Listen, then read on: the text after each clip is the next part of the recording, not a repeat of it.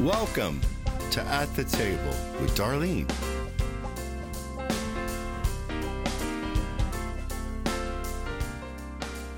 As I look around here in the crowd today, uh, when, as I begin to prepare and I begin to think throughout the week on what I was going to minister, and knowing that we were going to have juniors in the house and going to have the teens down here in the house, and I look around and I see so much potential in this house. I see so much that's working in this house and so much more that God wants to do. And it's exciting to see that it's happening. And, but I want to speak to you, the oldest that's in the room, whomever you are, down to the youngest that's still in the room today listening. And I want to speak to you all because God is something for every one of us to do. And it's really important that we seek the Lord and we have passion for our purpose that God wants to use us in and there's something that we all can do. And aren't you glad that in with God that there's not an expiration date? Aren't you thankful for that? I'm very thankful. At this stage in the game, Pastor Daryl and I are very, very excited about that God didn't put an expiration date on us and say we're no more useful to the kingdom of God. And if you're sitting here and you're still breathing, just know that there's not an expiration date on dreams and visions and what God wants to do and how he can still use you today. And he wants to do it from the youngest to the middle and on up. He wants to do it. And, and so I'm glad that I serve one that does not believe in expiration dates. Uh, when God has spoken over your life, over your business, over your calling, what He's called you to do, over your marriage, over your children, even if in the natural it doesn't look good, it doesn't look like anything's working, that it's not going to come to pass, that the promise, you may feel like your time is expired and there's no way that you're going to be able to do what God God is asking you to do or you want to do, but just like the scripture was read, it's the most popular scripture that is ever read, Jeremiah 29 11, because God's plans for you, that means that when He sets a plan into motion for your life, He doesn't have an expiration date on it. Only you can choose to expire and not fulfill what God has called you to do. It's only up to you. We get to choose. But I hope that this morning, seeing what you've seen, hearing what you've heard, is going to stir up the gift of faith within in you to believe God for whatever God wants to do. Because see, even though the teens are teenagers, there is under them another generation that you are speaking to when you do something for God. There are juniors that are watching you and say, I want to be like them when I get a little bit older. The nursery kids, when they begin, those little toddlers, they begin to watch and they begin to look up and raise their hands. They want to be held by the juniors. They want to be held by the teens. I'm telling you, we all have something that we are to pass on. And so it's exciting when we see it in the house. And we are to reach generations that believe in the Lord Jesus Christ. And his promises are yes and amen. Aren't you excited about that? Because everything that God has spoke to your heart, and some of you, you think God hasn't told you anything. That's because you're not listening to him. Because he's t- you're not reading the word. You're not praying. You're not listening because we are not to be just in this life to just exist and can't wait to get out of it. There's a whole world out there. That's what they think. And that's the reason there are so many suicides because they don't understand that there's such a purpose. And it is up to us. It's up to you. It's up to all of us to let others know that they have purpose, that the generations around them and under them and over them, they still have purpose that God wants them to do. God, Jesus is real. He's not a myth. He's a living savior and we are to be the carriers of him everywhere we go. He who is prom, he is faithful and we know that he's faithful. Well, then if we know that he's faithful, every promise that he has, he is going to do if we will allow him. And it is a purpose filled life that is an exciting life. As we need to know in our hearts and our life that today, I'm living for purpose. I'm living for a reason. There's something that I am to do. Tammy, there's something that God still wants you to do. God still has purpose for your life. Every one of you that's sitting here. Lauren, I'm going to talk to you in just a minute because God dealt with my heart today. Yeah, no, yesterday, last night, as I, I was uh, preparing because God's got something for you. God's got something for all of you, whether I call your name or whether I don't. God has such purpose for your lives. And I want to just uh, tell you something here today that there is such a generational situation going on around us. Now, it's really easy when we look in the natural. There's, there's a lot of voices that are speaking volumes into the atmosphere. You hear it on the news. You hear it if you watch any TV shows. Uh, if you're on Facebook, I'm telling you, there's a lot of things that are going on on Facebook that are not glorifying God. I really don't know that, but I hear an awful lot about people talking about it. I don't put nearly what I should for WAW on there. I don't watch, I don't read, I don't live by Facebook. I just don't. But if you're going to live by Facebook, make sure that you live righteously by Facebook. You make sure that you're putting the gospel of the Lord Jesus Christ on there. You make sure that you're bringing hope. You're not taking something that you're mad about and you're putting it on there and you're telling everybody what for because you're angry and mad and you've got that your pencil in hand. Basically, that's what it is because you want to tell everybody how you feel. We can't do that. There's a generation around us that need the message of the Lord Jesus Christ. They need hope. Many times we hear messages about Joshua. I mean, we all have to be impressed by Joshua, right? We're very thankful for him. We're thankful that he was one of the two spies that came back with a good report. I'm thankful for Joshua. I mean, I'm thankful that he has a whole chapter, you know, in the Word of God. A whole book, I'm sorry. Whole book in the Word of God. So we hear a lot of preaching about him.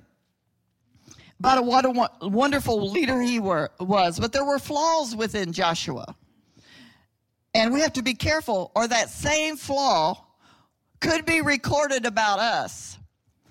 And it would indicate that he was guilty along with others for passing the torch or the baton. This is my baton today.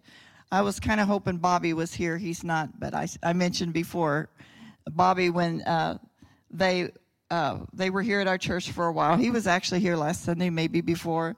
But when he left, he gave me a set of drumsticks and he said, I want you to pray for me every time you see those drumsticks. So I pray for Bob, Bobby. Now, don't let everybody bring me everything. Well, go ahead. Maybe it'll be fine keeps me praying, keeps me on my toes.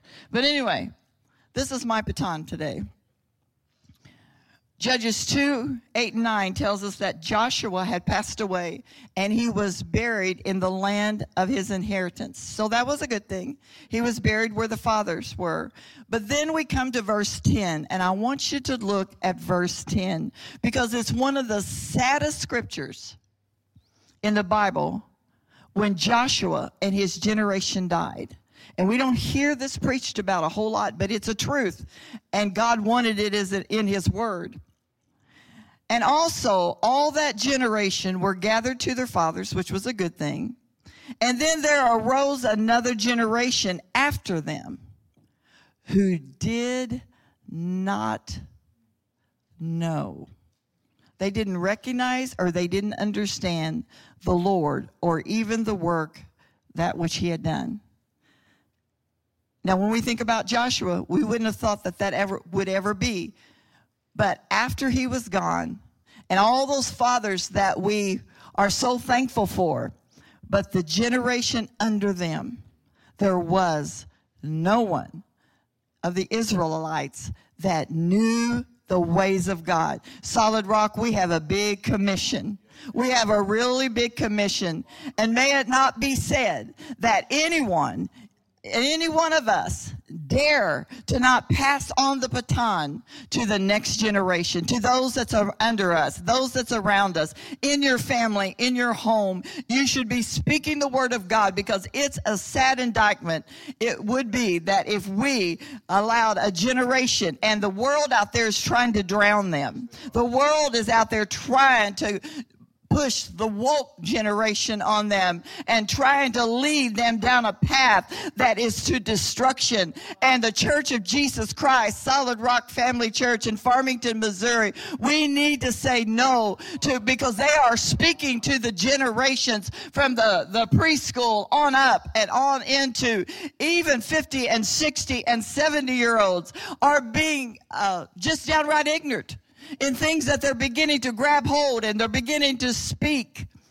I, I said this to someone the other day. I, I listened in, a, in astonishment that on the news they said that these groups that are going in in entitlement and they're going in and they're bursting in in groups into stores and they're stealing whatever they choose up to a certain amount of money, a thousand dollars, I think, and they're not going to get in any kind of trouble, but they're organizing and the mob is coming together. And you know what they said the age of that was? Listen to me carefully. 20s, 30s, 40s, and 50 year olds that were going in and doing this. There's generations here that do not know God. They don't know about Jesus Christ. They don't know about the hope tomorrow for tomorrow. And we need to be praying, God, somehow arrest by your spirit, somehow send people into their past, somehow they can get the message of Jesus Christ and keep at least those around us. Let's teach them the way of the Lord so they too can teach, so that you can teach your little brother, so that you can teach someone else under you, that you can keep the baton, the flame of the Lord Jesus Christ going out into generations. We don't have an option to quit. We do not, you and I do not have an option to quit. It would be the most selfish thing that we ever did if we quit carrying the baton of faith in our lives. In 2004, and I told this story one year at a ladies' conference that we had uh, several years ago, but I want to share it this morning with you. In 2004, in Athens, Greece, it was the Olympics. And four of our U.S mighty women, fastest runners ever. They went and they were going to win the four by 100 meter relay. These girls could do it. I think about our two athletes back there, Lauren and, and Hannah.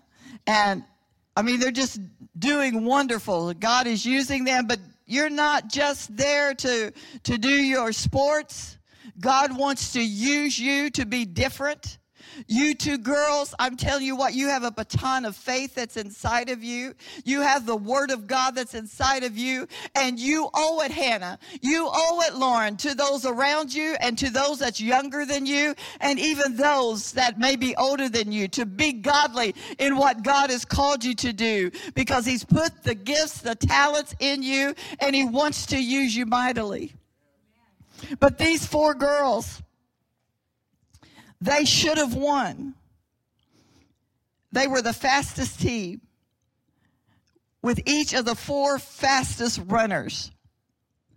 And our team should have crossed the line first had nothing happened in the exchange zone. It's really important what we do with the baton that we have. It's really important that we do it right. That we pass the right things on to those around us and we do it at the right time, at the right moment, and we don't drop it when we're supposed to be on time. The entire race rested on the exchange zone. We should call this the exchange zone today because that's where all of us are going to make choices on what we're going to do. And but until the last person runs across the line, nobody wins because they're a team. If one person is disqualified, everyone is disqualified. If you're to give the gospel message to somebody and your life is supposed to speak, and you get tired and you quit and you backslide, your children, you're accountable for them. If you drop the baton in the exchange, you can blame mom and dad and you can blame everybody else, but sir, ma'am, it's up to us. When God's given you young people a baton, it's yours to carry, not someone else's. Don't blame mom and dad because they're not doing it. Miriam Jones. And you can all look this up sometime. Don't look it up now. Look, you can look it up later. It's true facts. Trust me. That's right. Just trust me. Miriam Jones. She comes into the exchange zone. It's a 20 meter zone. The entire race hinges on that 20 meters. If I drop the baton before God's finished with me, I'm going to mess you up.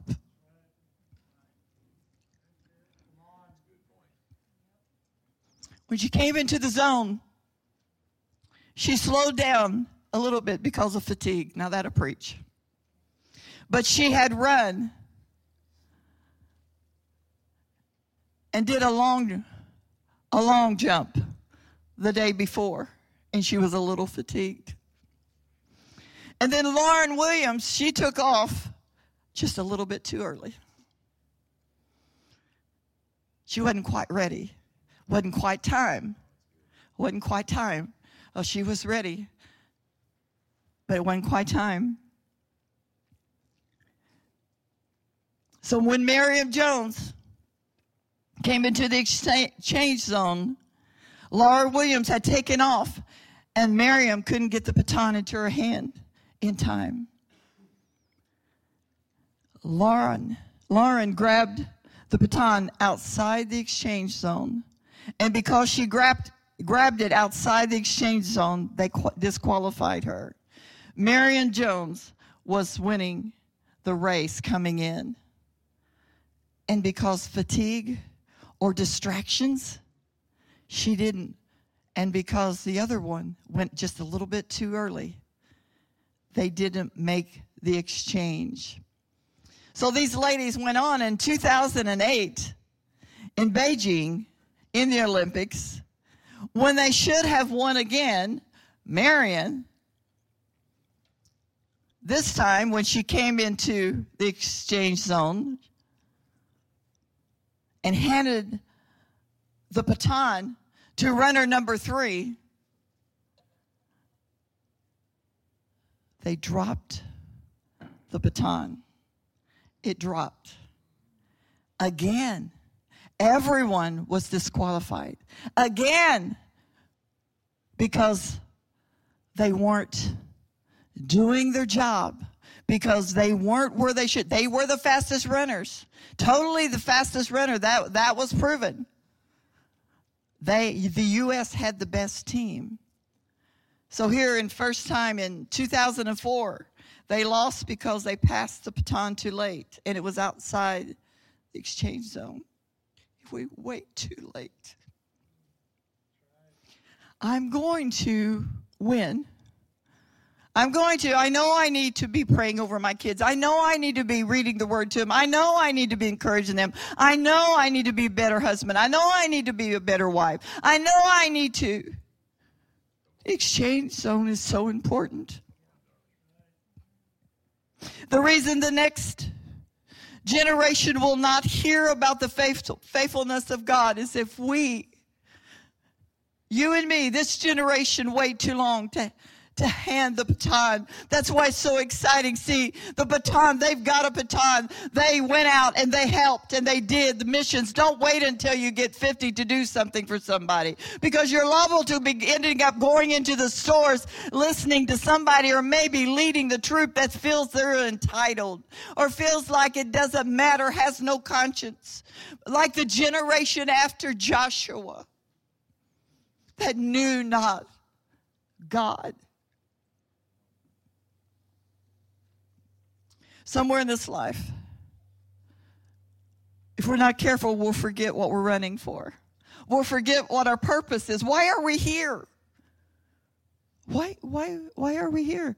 It's because we got purpose. It's because God saw beforehand. He saw before time and he put potential in us. And he's put us around people that can encourage us and we can be an encourager because he's got purpose in all of our life. Every one of us, God, has got purpose inside of us. It doesn't matter how gifted or talent each one of us are individually, if we do not get the ton of the faith of God and a revelation of who Christ is and what he means to me and what that means for me to be, if we don't get a revelation of that, we will not finish our course well. It's not about how great we are. It's like they said, it's not about the teenagers that did it, except they were big. They were carrying a baton. They were doing something. They were ministering to someone else. Teach your children to minister to others. And you do that by example. You keep ministering to other people. You keep encouraging other people. You keep doing for other people. Whether they deserve it or not, keep on doing it. Do it to the Lord. Ask it to the Lord. They dropped the baton in the second race.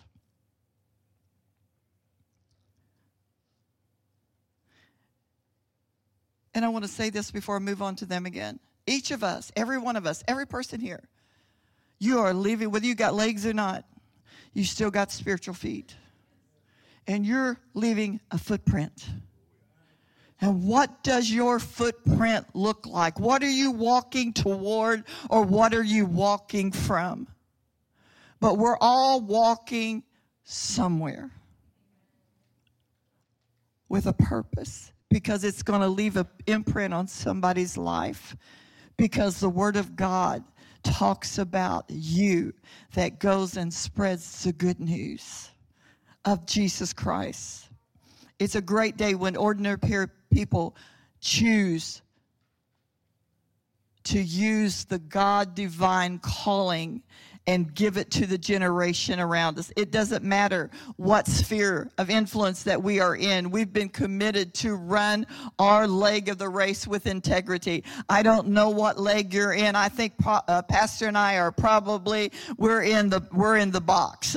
we're right there in that fourth leg, but I tell you what, we want to run it well because if we don't, we will if we get too tired and we get too overwhelmed, then we're going to show up too slow and we're not not going to be able, and if you're not ready or if you're running ahead, you're not going to, to catch it and you're not going to be able to reach the generation that you're supposed to. When I look across this, gener- uh, this audience today, I see so many people that are leaving footprints. I think about our precious Coleman family that's here today, that the missionaries to Haiti, that is leaving a footprint. Their footprint is in Haiti. Those people, the, what you've put and poured into their life, what you've done to in their lives as a family, as you've walked with your children, the footprints that you put on your children.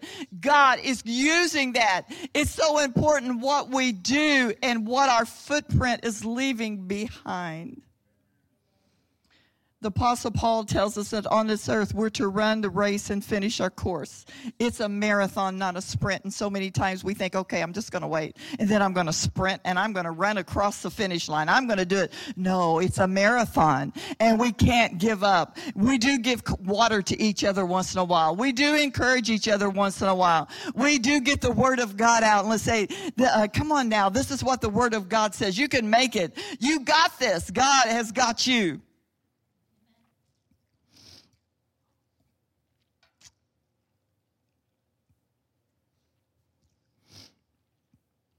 Hebrews 12, 1 and 3. Therefore, since we are surrounded by such a great crowd, cloud of witnesses, you know, Hebrews 11 talks about all the heroes of faith and names so many. I mean, they go, you, I'd encourage you if you don't read, if you don't know anything about Hebrews, shame on you. But, uh, no, not shame on you. Just get in there. Read it. Heroes of faith those that have gone on before us, those that had names and those that were nameless, but the faithfulness of God was there. And then we go into Hebrews 12 and it says, therefore, And it's talking about that because Hebrews 11 tells us about the faith that carried uh, God's people through their lives, and even some that they never knew their name. They might, you may never, your name may never be known, but you can be assured that He knows my name. He knows your name. He knows exactly who you are, and He knows the purpose that He has for your life. Therefore, we are so surrounded by a great cloud of witnesses. Let us throw off everything that hinders and the sin that so easily entangles. Let us run with perseverance the race marked out for us. Let us keep our eyes fixed on Jesus, the author and the perfecter of our faith, who for the joy set before him endured the cross, scorning its shame, and and now sat down at the right hand of the Father, him who endured endured such opposition from sinful man that you will not grow weary and lose heart. We are encouraged. Don't lose heart. Look around you and see what a great time that you're living in. Oh, we can say how horrible it is and what all's going on, but I'm telling you what an honor and what a privilege it is for you and I to be a light in the world of darkness. You are created for such a time as this. And let's don't lose heart. Let's don't be like the Joshua generation. So many may think, what am I doing that counts? Feeling depleted in their faith, thinking I can't do any. But May I just say this kindly that the reason that we get depleted is because we lose sight of our source of completion. He's our completer of our faith. And when we get weary, it's because we're not looking to the creator of our faith. It can only be found in Christ. We are in the exchange zone. What do we do with the next 20 meters? You got 20 more meters now. We're all at different stages. I don't want to be like Joshua and look around and look back and be trying to cheer you on, and there's nobody there because I didn't do my job. I didn't love on you enough. I didn't, my footprints, they weren't deep enough, you couldn't follow them.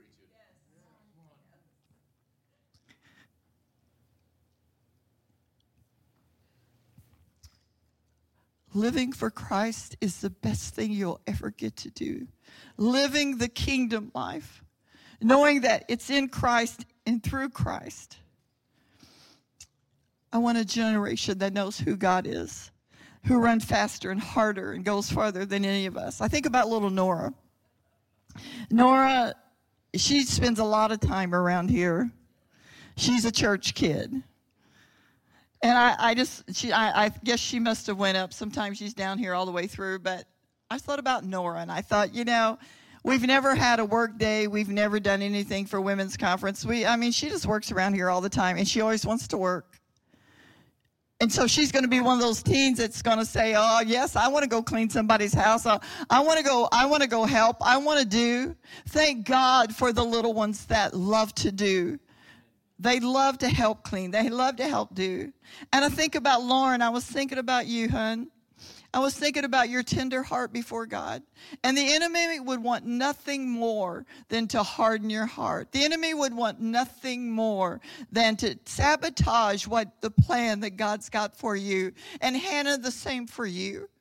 The same for you girls, and I said it while ago, and I'm not trying to intentionally point you out, but God is.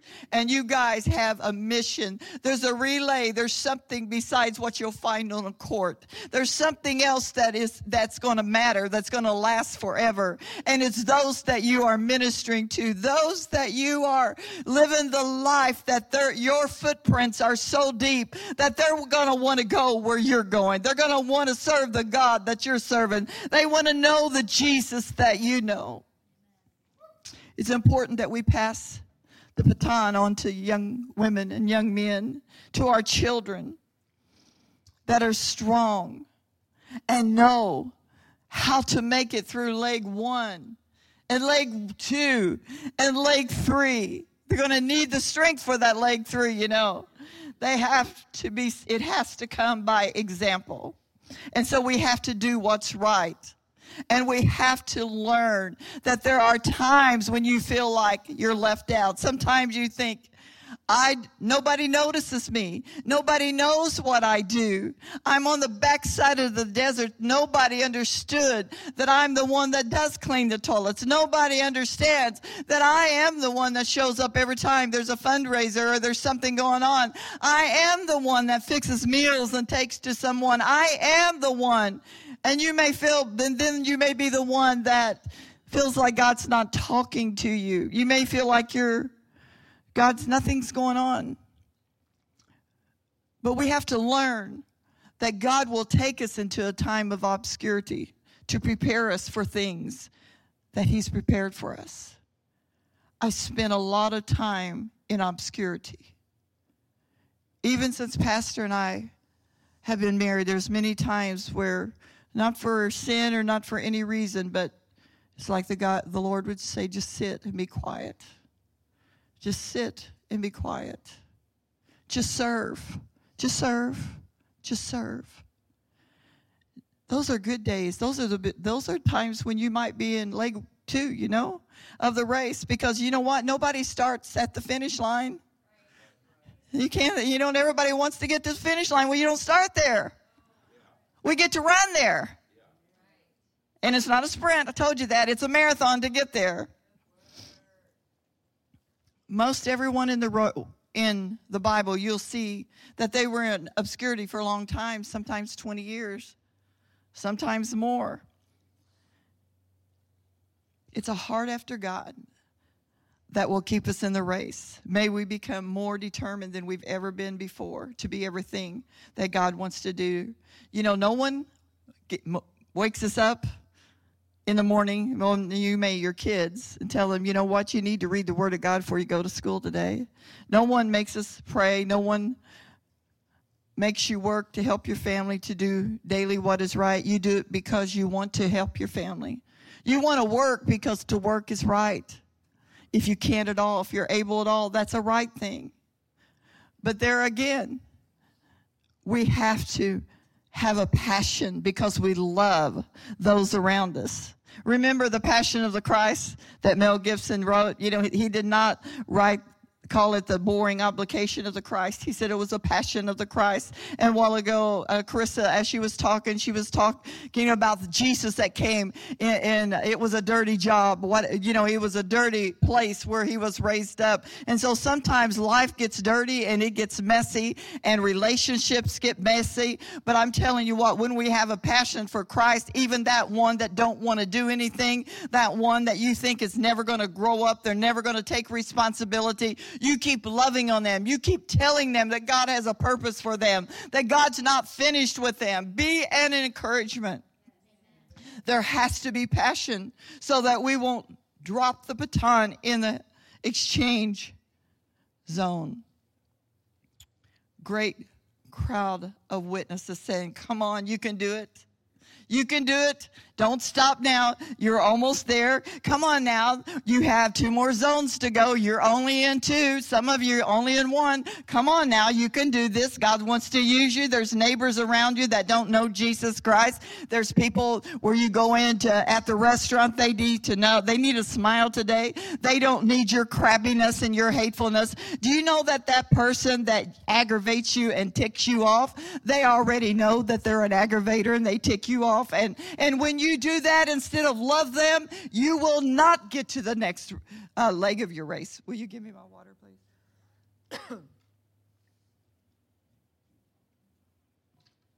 Thank you.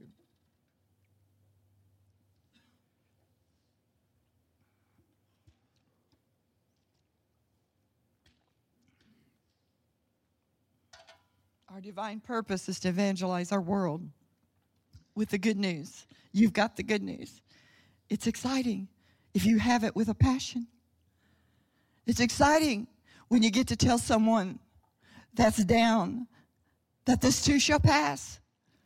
Hang in there. Let me pray with you. Not only am I going to pray with you right now, I'm going to pray for you later today. Not only that, I'm going to pray for you tomorrow. Holy Spirit, help me to remember. I'm telling you what, Holy Spirit doesn't forget anything. He doesn't.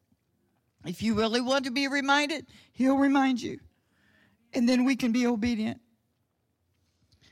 Living for Christ will cost you everything.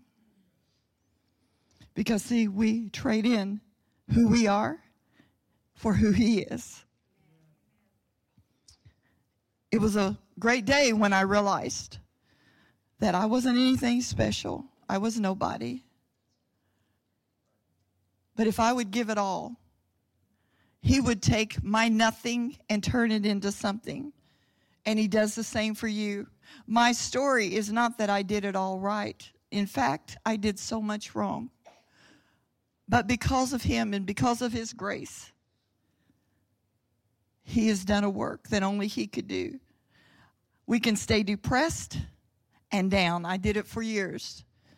Didn't feel like I was ever going to get out of the situation because I didn't know I was supposed to. Depressed and hurt and wounded.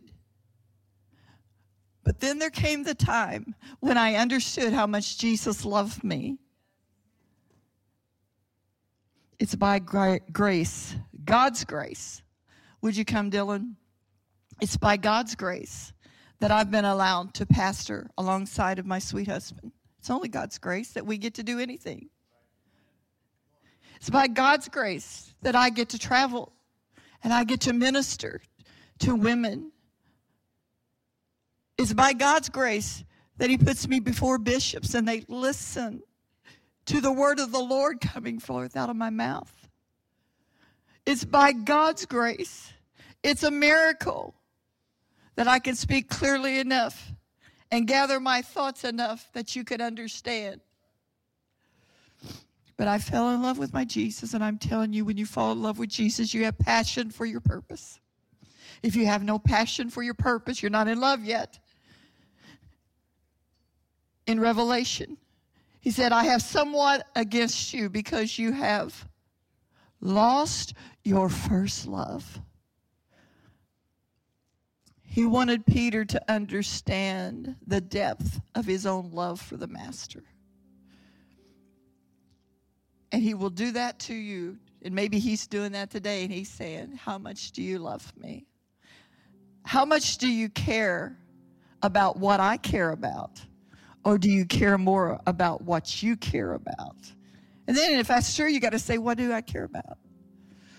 We have to ask ourselves honest questions things that will get us to our purpose. I've told this story and I'm going to tell it again before we close here. I fell in love with my Jesus. I'd always loved him as a child, but as life went on, he became more and more real to me. I sat in a women's conf- or missions conference in 1988 and I listened to a woman named Daisy Osborn she preached about God had raised her up. And I listened as she talked about her ministry in Africa. It just, I was sitting, there was thousands of people at John Osteen's back in the day, you know. And I was listening and I just wept and I wept. And the thought, the audacity of a thought that came to me that said, if she could do that, Lord, could I do that? To myself. But I wept. If you can do it for her, God, could you do it in me? The call had been there for a long time, from the time I was a child. I know that it was. But see, when we were at in 1988, I was only in the second leg of the race. A year later, Daryl and I made our first missionary trip to Africa. There had been, there was to come a day seven years after that, when I would stand at a conference that I was asked to go speak. 3,000 women in Nakuru, Kenya. Rain poured during that conference, and the rain was just, it was just a sign of the rain of the Spirit that was happening as those women got so drenched, as the platform was so wet and how God allowed me to get to preach and speak to those 3,000 women that were registered at that conference. It was such a beautiful thing. And a young pastor that we had never met before came to my husband and came to me. And he said, The anointing that is on you to these women is the same anointing that is, was on Daisy Osborn when she came. And you could have just thrown, I mean, it was the most amazing thing. You'd never know the footprints. Daisy Osborn had no idea that she was losing, she was leaving footprints for Darlene Rhodes. You do not know. Well, I do have some ideas.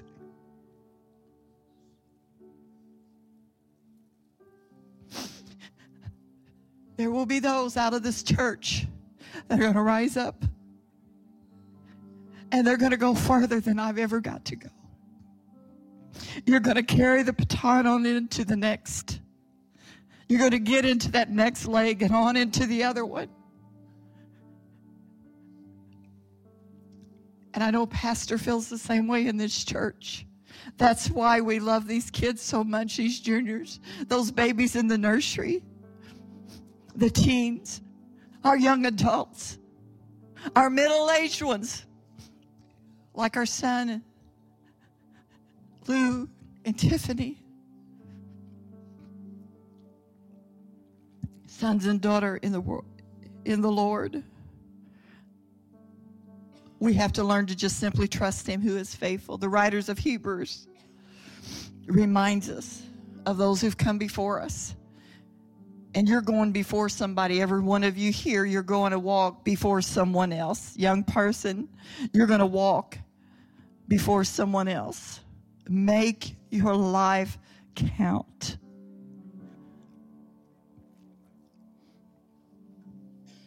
We don't have an option to quit. I thank you.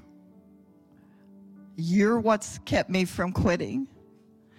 You have kept me from getting too tired. You have kept me from going into any kind of depression. I tried that life, it was horrible. I don't ever want to go back. And I will not in Jesus' name. But it's you that has kept me with my nose pointed in the direction that God wants me to go.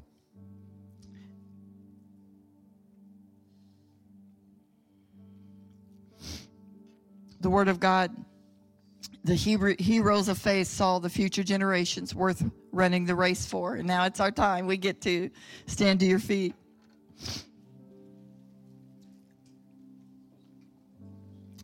says the word of God says, lay aside the weights and the sin that so easily trip us up. A weight and a sin. And, and I think Pastor or someone just taught on it recently. I'm not really sure. Uh, he had my notes, so he probably used them and he probably got it out of my notes. We have a joke. This is a joke. Okay. Uh, a weight is something that you carry with you. You know, sin, that's pretty easy. We know when we sin. If you're a Christian, you know when you sin you know that you shouldn't have done that and you need to make it right. Amen. But weights are things that we carry around like unforgiveness. A weight can be something complaining, it's attitudes, self worth, not feeling like there's a purpose for your life. The world gets dark when the lights go out. In Solid Rock, we're not going to let our lights go out. We're not going to allow the generation around us to not know who our God is. We're going to keep proclaiming Him. Our journey is to be about the one that we carry the baton for, the one that died for us. Well, guess what? Now, fact finders, you want to do this? but not now, after church. In the 2012 Olympics, and I hunted it up last night to make sure that it was still true, and it's still true. In 2020, in London, the Olympics, the U.S. ladies, the women's 4 by 100 meter relay, they won the race. At the end of the race, And see, this is what we're all about. We're going to the end of the race. We're going to set new records. For our little church in Farmington, Missouri, come on, let's set some new records. Come on, let's reach some more people for Jesus Christ. Come on, let's go to some more countries that we uh, haven't been to before. Come on, young people, let's take some more mission trips. Let's help some more widows. Let's do some things that we haven't done before. Let's go just a little bit farther. The electronic board in 2020 said, new world record. 40.82 seconds, and it holds today. They smashed a 27 year old record held by the East Germans, set in 1985. See what we can do when we won't, we won't quit, we won't give up. Jeter, who was the first to cross the line, said this about the team. I knew they were going to do their job. All we had to do was bring the stick home. All we have to do is bring the stick home. And we can do this together. We got to bring it around. We got to pass it off. We got to do our part. And if we'll do it, we'll all finish well. It had been a problem for the women's team in the recent, we've had our problems. We've had times where we've dropped the baton in this ministry. Pastor's been here almost 47 years. I don't know. He's forgot he's been here so long. He don't even remember. I am giving him Prevagen though. We just started that back. Just want you all to know it's better than it was. It was a problem.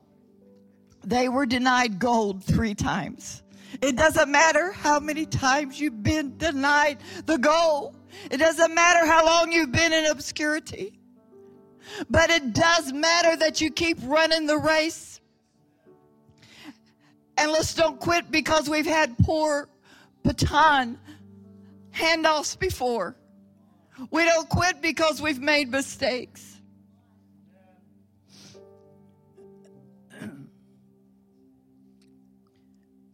Today we're making new commitments. That's to not miss our timing. Let's don't miss our timing. It's very important. Our timing is so important. And heaven, help us not to drop the baton in the exchange zone. So close. There's precious treasure in this house from the youngest our sweet, sweet baby miracle.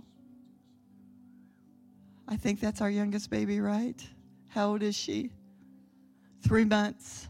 From our very youngest little miracle, three months old, all the way to the oldest person in the room. Butch, don't let him talk to you like that. No, it's just, he just doesn't want to claim it. But there's treasures in this house. And Christy, we are commissioned to carry the baton until we can hand it off to them. Well, give the Lord a good hand clap of praise. I don't know about you, but I'm excited about the race that I'm in. I'm excited about the fact that I got four zones and I might be in number four, but I'm not going to go. I'm not going to run so fast that I can't hand it off to you rightly. It doesn't matter where you're at. It matters that we will not quit. We will not say die. We are stubbornly going to keep on until we have the world record for the smallest church in the USA to send more missionaries out their door preaching the word of God around the globe Hallelujah. And they are on fire. They're taking it into their schools. They're taking it into their workplaces. They are taking Jesus everywhere they go. They're affecting their neighborhoods. and our families are strong. Our daddies are leading our homes. I tell you what, daddies, I love you and I thank God for you. I thank God for godly men. That's the most precious thing in the world is a godly man that knows that he's to be the priest of the house and that he's to love and cover that family and that he's to make sure that his children hear the word of God through his actions and attitudes. You may not open your Bible, but you're opening it every day, one way or the other. Either you don't, or you're not feeding them the Word of God through your actions and attitudes. And you're feeding them attitudes that's going to keep them in number one. They never get out of the first zone because they never understand what God wants them to do without purpose. Luke, I'm handing it over to you today. And I want you to get up here, boy. And I want you, yes, you get up here, and you're going to close this service out. I could have given it to anybody. Praise God. What a word. So we were talking Wednesday night, and we were, I was sharing with Mama that what if God what he's trying to do in you and in this church, it's going to take more than one generation. And if you think about the kingdom of God is from generation to generation. What God's trying to do is bigger than one lifetime. Because what's going to happen when we're all gone? What are we leaving? Just like the footprint. Is your footprint deep enough that people are going to fall into it? Or is it so shallow they're going to walk right by it? Right? Thank you, Lord. What are you leaving? You can leave wealth, fame, 401ks, retirement, all these things. My mom left me none of that. What she left me was a legacy of who Jesus Christ was. You can have everything. You can be Elon Musk, be reaching out to the other galaxies, all these things. A very brilliant man. But if he doesn't have Christ, he has nothing. What are you leaving behind? Maybe you don't have kids. Are you raising up spiritual kids, those around you? If there's nobody following you, you're not leading where are you going? I mean, if you look, you know, Jesus, what did he looked at his disciples? He said, Are you going to leave me too? Well, who are we leaving behind us? What are we going to leave? What I'm trying to say is that when you're gone, what is going to be said of you? Well, he was a nice person. He had wealth, fame, all these things. The American dream. What is it? Go to work, get the 401k match. Yeah, yeah, yeah. I know all about that. But what am I leaving for those that are going to be here when I'm gone? You know, David in the Bible, God withheld him from creating the temple of God. He said, You're a man of war. David did a lot of things for God. David made a lot of mistakes, like me, made a lot of mistakes, but God said, hey, this, this task isn't for you. But I am afraid most of us, when God would maybe tell us not to do something, we'd say, okay, that's it. I'm done. I'm out. Well, I'll just ride this home. I got everything. I'm the king. I got it. But David, maybe David was like this hmm, okay, God, I can't build it. But you know what I can do? I can get the materials. I can get the best of the cedars of Lebanon for my son. I can get the gold. I can get this. I can do everything because I realize the kingdom of God is not about me. And this temple represents more than just a building, more than just solid rock. Just as the temple, it represents the presence of God. Because I was there when we brought the presence of the Lord back to Jerusalem. I danced. I remember that we left the Ark of the Covenant at a man's house and everything that in that area was blessed.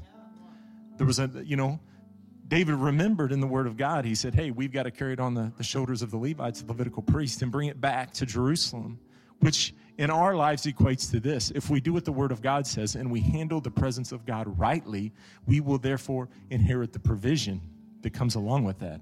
Not that we can handle God, but we can honor and we can walk with the presence of God in our life. Okay?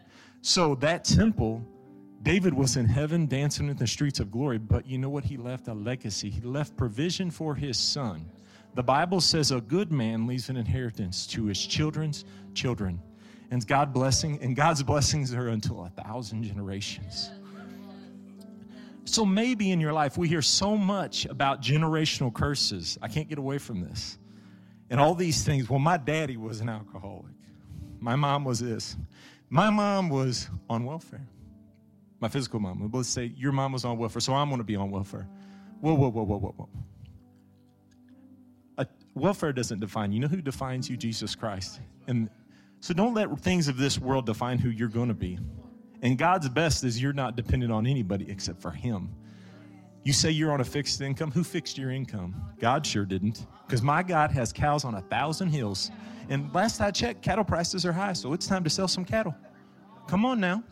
Yeah, you may come from provision and wealth and have these things, but trust me, it can evaporate just like that.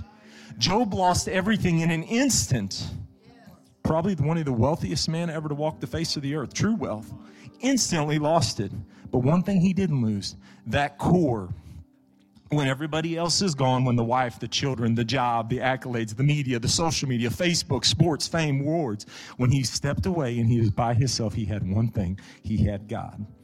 And when you have that, when you have that settled in your heart, wherever you go, wherever you're around, whether you're in a locker room, whether you're state champions, whether you're nobody, whether you're in a band concert, or whether you're some famous actor, whatever, and you can step away and you have that alone time, just like the Jesus did, he would often pull away and spend time with the Father.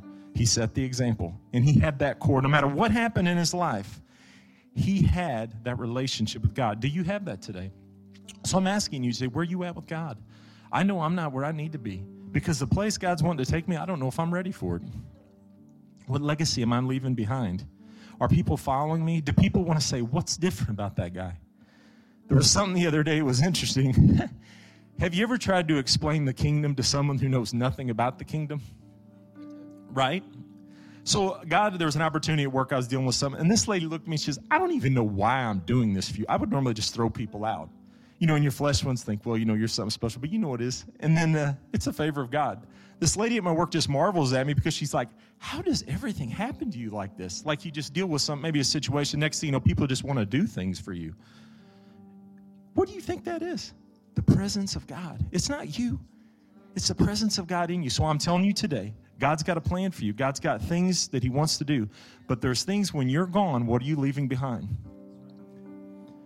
Are the people that are following you picking up what you're laying down? Maybe you've been rude. Maybe you've been hateful. Remember the story in the Bible, Boaz? There was a man, and he saw someone that was less fortunate than him. Her name was Ruth. And you know who Ruth is? She's in the line of Jesus. She was David's uh, grandmother, right? Okay. Boaz was David's grandpa. And then David was in the line of Jesus. But he would go in the fields and he would leave food behind. That was a common practice that they would, they would leave those for people who didn't have it. They would leave something behind. But the people had to be get off the couch and be willing to put their hand to up. They had to do something. God didn't go just rain it out of the sky, folks. He did at times, but these days it ain't happen like that. It's called get off the couch and put your, get to work. But Ruth picked up what was being laying down. So what I ask today for these generations that are coming on behind us, like a follow-up, are we being nice to our children? Are we laying down love, peace, honor, hope, the things? Are we giving them future? Are we being nice? Dads, are we yelling at our kids? Are we loving them? Are we embracing them when they make mistakes? People who are living in sin, are we judging them? Are we loving them? We do this. Well, by God, they're doing this. They're going to hell. Yeah, and so were you. So were you. I've heard it many times. We either go to heaven with the hypocrites or go to hell with them. I'm going to heaven because we're all hypocrites. So what are we leaving for the next generation that baton? It's hashtag 20 meters is what I got. That's, that could be a business principle, Chris. 20 meters. What are we knowledge transfer? What are we giving to the people that after we leave and we're gone and we're retired, what are we leaving for the next generation? In this church, Pastor, what are you leaving behind for me? That's a word from God for you. The keys, the trials, the betrayals, the things that try to define and destroy you in your ministry are some of the greatest keys and opportunities and platforms that you can give to the next generation. This is what I went through. But look at the golden key I have. Now it will open up doors that I was never able to walk through because for such a time as this, it, if you don't step up, God will raise someone else up. But I heard a preacher say one time, God, I wasn't your first choice. I may be the ninth in line, but I will be your last choice. Amen? So God's calling on you today. So we're going to pray.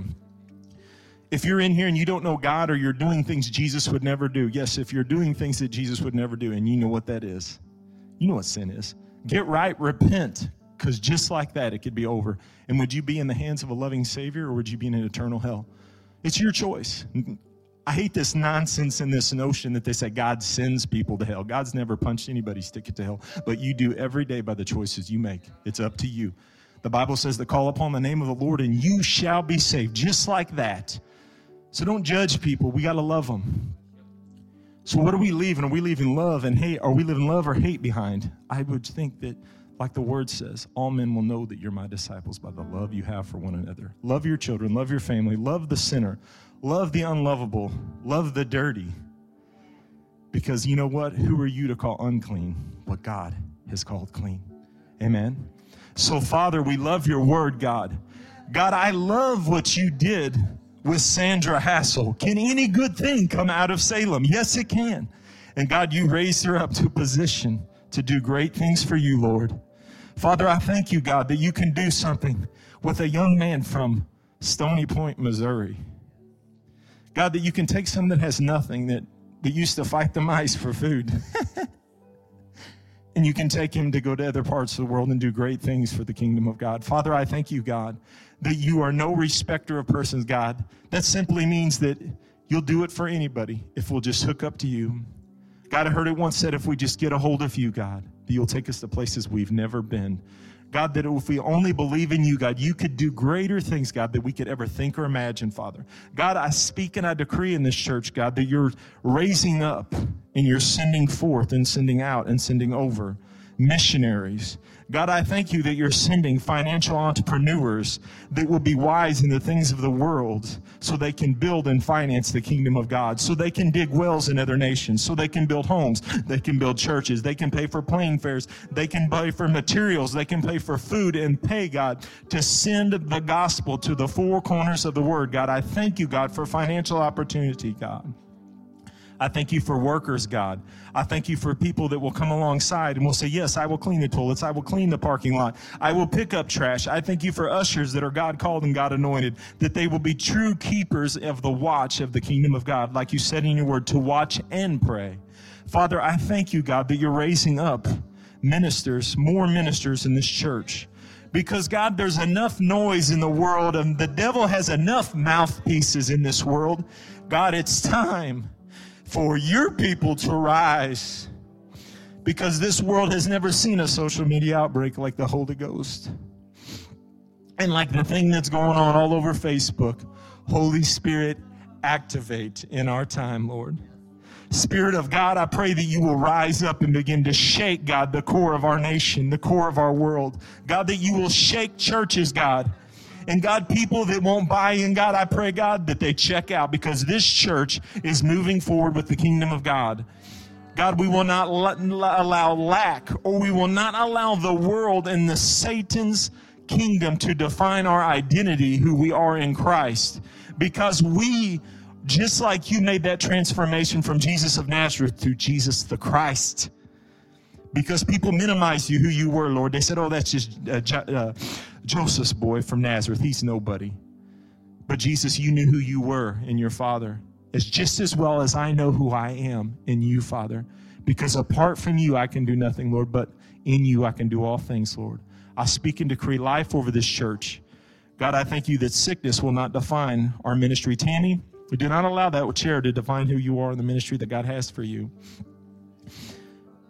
I thank you, Father God, that people who have dealt with things for years in this church, God, the tree is being shaken, God, and the fruit is falling. And God, now is the time for such a time as this, Father. I break every demonic stronghold uh, over this church in the name of Jesus, God, because we wrestle not with flesh and blood, but against principalities, powers, and rulers in darkness in high places. Things that are unseen are really the problem, not what is seen. Forgive us, God, for looking at our spouse, our children, our friends, and saying, You're the problem. Father, let us recognize what the problem really is. And it's the enemy who's seeking to destroy us, God. The word says that he's seeking whom he may devour.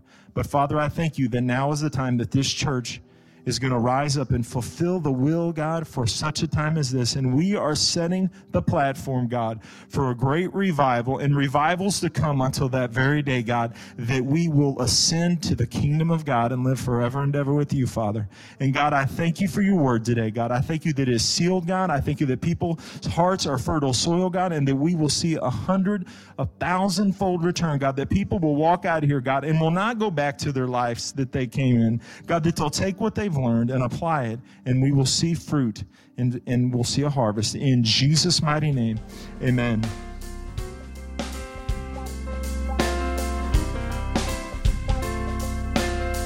Thank you for joining us today at At the Table with Darlene. We'd love to hear from you. Email us at darlenesolidrock at gmail.com. Let us know any topics you would like to hear from At the Table. You can also check us out at darleneroads.org. Also at wawministries.org. Thanks again for joining us at At the Table with Darlene.